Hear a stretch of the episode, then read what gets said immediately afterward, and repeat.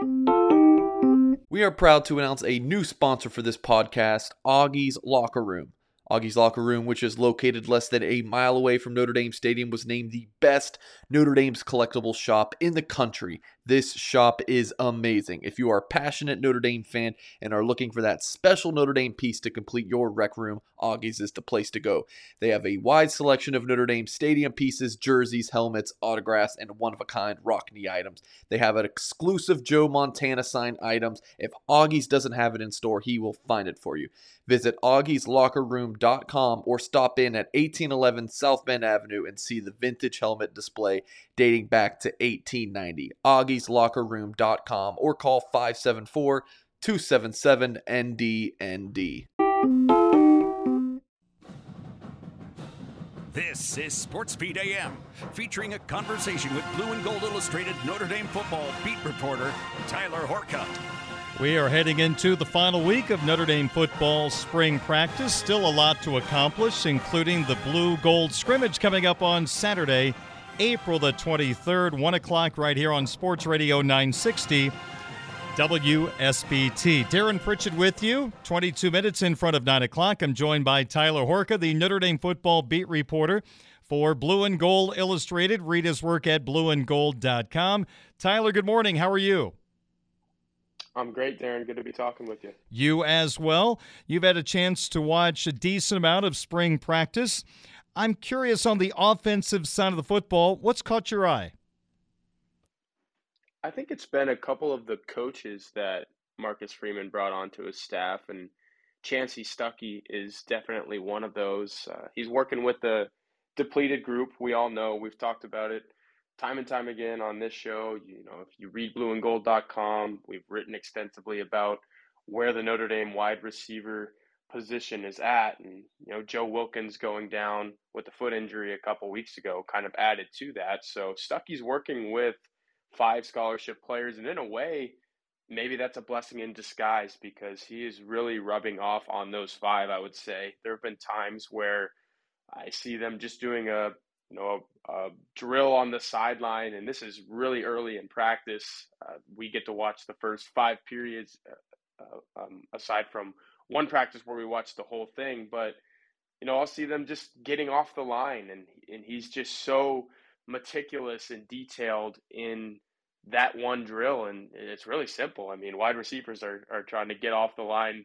every single play, right? It's something they do all the time, but he's really uh, detailed and, and trying to get them to do that to the best of their ability. And I'll watch Deion Colzie do the drill and then get back in line. And it's a pretty short line, like I was just talking about. But in that little short time that he's preparing to do it again, you can see him working on footwork and, you know, watching whoever, whether it's Lorenzo Styles or Matt Salerno or whoever else is doing the drill ahead of him. He's kind of doing it with them at the back of the line and, and he's you could tell that he's really focused on getting better at that one little thing. But I think it's the small things with Chansi Stuckey, and he hasn't been a, a coach for very long, but you can tell he really likes to hone his craft, and he, he wants his players to hone their crafts as well. And then, uh, real quickly, another thing I've noticed on the offensive side of the ball is Harry Hiestand is hmm. just uh, he, he. It looks like he's a masterful coach, and uh, I saw him yelling at Blake Fisher yesterday. Blake Fisher doesn't really need to be yelled at because he's probably the most talented guy in that room, maybe one of the better talents uh, on this Notre Dame team and across the country at his position. But uh, if Harry Hiestand sees Blake Fisher do a drill not up to his standard, Harry Hiestand is not afraid to yell at a guy like Blake Fisher. So I think that stands out. And I think the rest of the offensive line sees that and says, okay, if Blake Fisher isn't safe – we're not safe either. We better do everything that Hiestand's asking because the things that Hiestand is asking or are he's asking, that's going to get some of these guys to the NFL. You know, we've seen it at Notre Dame before when Hiestand was here the first time, and with this group of guys, uh, Blake Fisher leading them, uh, talent wise, I think we're going to see it. You know, in the coming years as well. Tyler, I think you've discovered what all of us have known for a long time. You always know where the offensive line is in practice because you can hear Harry's voice carrying from yep. wherever they are. Hey, just to clean up one thing, obviously last year Fisher started off at left tackle against Florida State, suffered the injury in the first half. We did not see him again until the Fiesta Bowl when he took Josh Lugg's spot, who was injured at right tackle. Does it look like there's not going to be moving around parts, all at left tackle, Fisher at right tackle? Yeah, that's remained consistent throughout the entirety of spring practice from what we've seen. Uh, Joe Alt definitely at left tackle, Blake Fisher definitely at right tackle. And I thought that would probably be the case just based on what we saw in the Fiesta Bowl. It looked like, um, you know, those guys looked really good at those the, those respective positions in that game. The one thing that I will add on the offensive line is uh, if you're a Rocco Spindler fan, based on what I saw yesterday, maybe it's time to get a little bit excited. He was working with the ones at left guard uh, in place of Andrew Kristofic, who looked healthy, and he was just working with the twos. So maybe there's a little bit of bit of a battle going on there, and, and maybe we see three true sophomores starting across the Notre Dame offensive line in the fall. Because obviously Rocco, Rocco Spindler, Joe Alton, Blake Fisher all true sophomores. He's Tyler Horka, Notre Dame football beat reporter, Blue and Gold Illustrated, blueandgold.com. Joining me, Darren Pritchett on Sports Beat AM on WSBT Radio. Let's talk about the defensive side of the football. When you've had a chance to watch practice, what's caught your eye there? Yeah, some of those coaches have remained the same. So if I go with the same theme, um, you know, I know what Chris O'Leary coaches like. I know what Mike Mickens coaches like. But uh, one of the guys that isn't, you know, on the full time staff that I've definitely noticed is James Laurinaitis. And – uh, he he kind of takes the Marcus Freeman approach in the stretching lines where he goes up and down the lines. It doesn't matter if it's offense or defense, first team, second team, third team. He's patting guys on the head and he's you know getting them ready for uh, the the two hours of head, whatever those two hours entail. And then once the practice starts, uh, you could tell that this guy was was one of the best you know college linebackers that we've seen in the last 20 years or so because he's intense. He's uh, he's yelling at these guys. If Harry Hiestand's the yeller on the offensive side of the ball, then I think James Laurinaitis, you know, fits that mold on the defensive side of the ball. And I think it's just great to have a guy like that,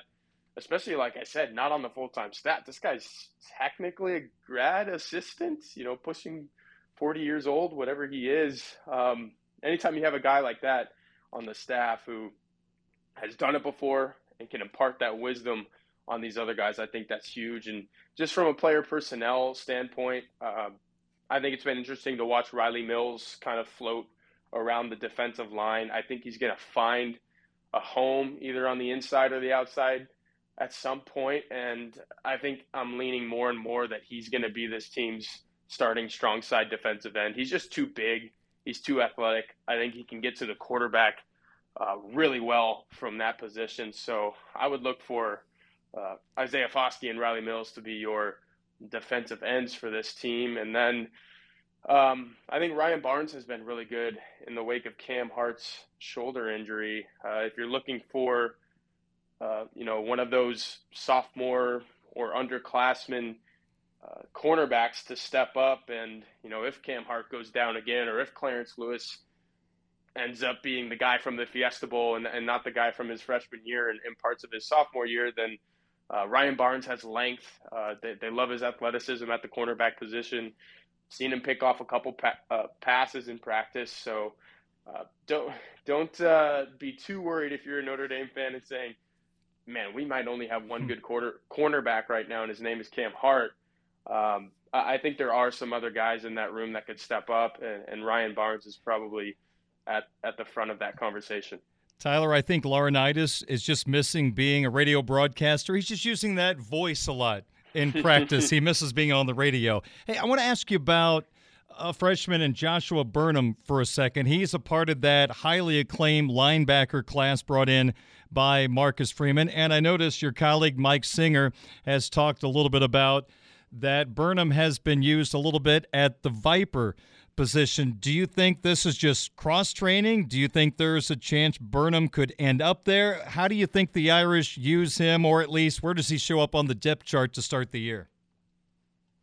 I think it's a little bit of both. I think they realize that they have a guy who does not look like an early enrollee freshman. That's one thing that I noticed when we got to watch the full practice, especially a couple weeks ago, was that this dude looks ready made to play college football right now. And among the early enrollee freshmen, he might be the guy who can say that the most. Uh, I know it's definitely not Jaylen Sneed, who who looks a little small out there. To to be quite honest with you, hmm. Joshua Burnham does not.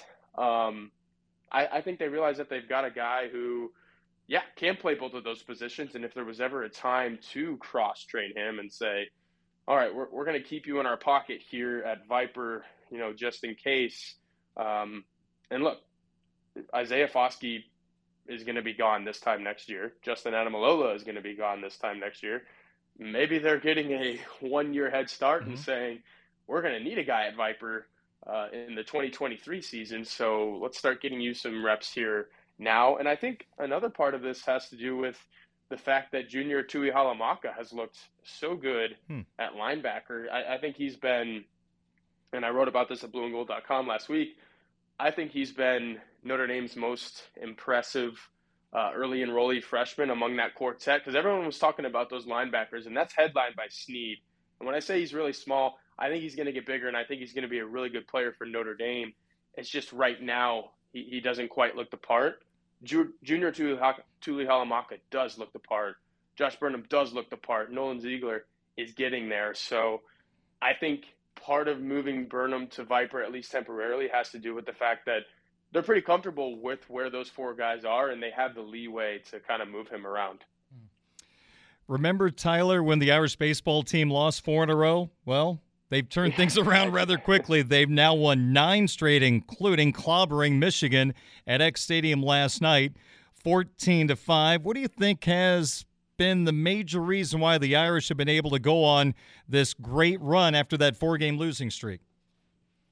Major reason is they've found a little bit of something in the bullpen, and that's a lot of guys. That's Ryan McLinskey, that's Jackson Dennies, who uh, had a zero ERA through um, last week of the season. So I think he's had upward of 10 appearances and he hasn't given up an earned run. When you have guys like that that you can turn to, Link Jarrett obviously feels a lot more comfortable with maybe the offense struggling or, or maybe they're losing two to one in a game and, and he can get that game to the ninth inning and maybe a big swing happens and, and Notre Dame pulls out a victory in a nine game winning streak, you have all types of games, right? You're going to blow people out. You're going to win close. You're going to come from behind. Notre Dame has done all of that.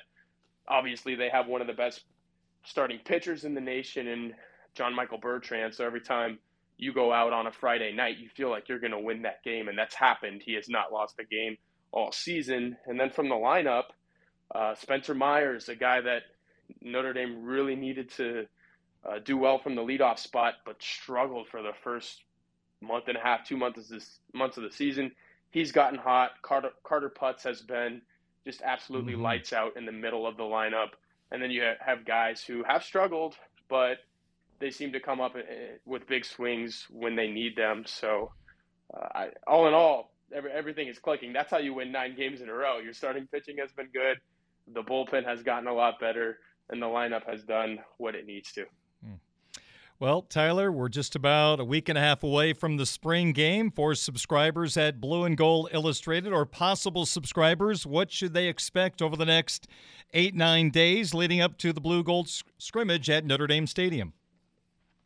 Well, if they got on there right now, they'd see a lot of Ed Orgeron, and that's something that probably at this time last or at this time yesterday morning, I, I wasn't really expecting. Um, but in the lead up to the Blue Gold game, um, definitely from yesterday, they'd also see some practice observations. I think that's one of the best things that we do. Me and my colleague Patrick Engel, immediately after watching practice, we get on there and uh, you know draft up some words on the offense, defense, and special teams. And um, I think we've covered spring practice brilliantly. Um, we've got more boots on the ground in South Bend than any other outlet in the area, so that helps. And, um, you know, we've got a few more interview sessions leading up to that game. So we'll have stories from the tight ends tomorrow and take a little break for Easter and, and then get right back to it leading into the game. Uh, $1 for an entire year of premium, premium access. You can't beat it. Did you hear Coach O right there yelling, Go Tigers? I wish he was going to say, Go Irish at the end of that media session. That was the only thing missing from him talking to the media yesterday. Him yelling, Go Irish would have been icing on the cake. You know, that would have had a good ring to it, too. It almost sounds like Go Tigers. I think he, a missed opportunity for sure. I think the common joke is that the Irish defensive lineman, who apparently Ed was around at practice, they maybe had the chance to get some coaching from a, a national championship coach from LSU for the first time. But maybe that's going down the road too early. I see what you did there. Yeah. All right. Hey, Tyler, good to catch up with you. Enjoy the rest of your week and this weekend, and we will talk to you next Wednesday as we prepare for the Blue Gold game. Perfect. Thanks, Darren, as usual. Thank you so much. Tyler Horka, beat reporter. Catch him at Blue and Gold Illustrated, blueandgold.com, 852 at WSBT.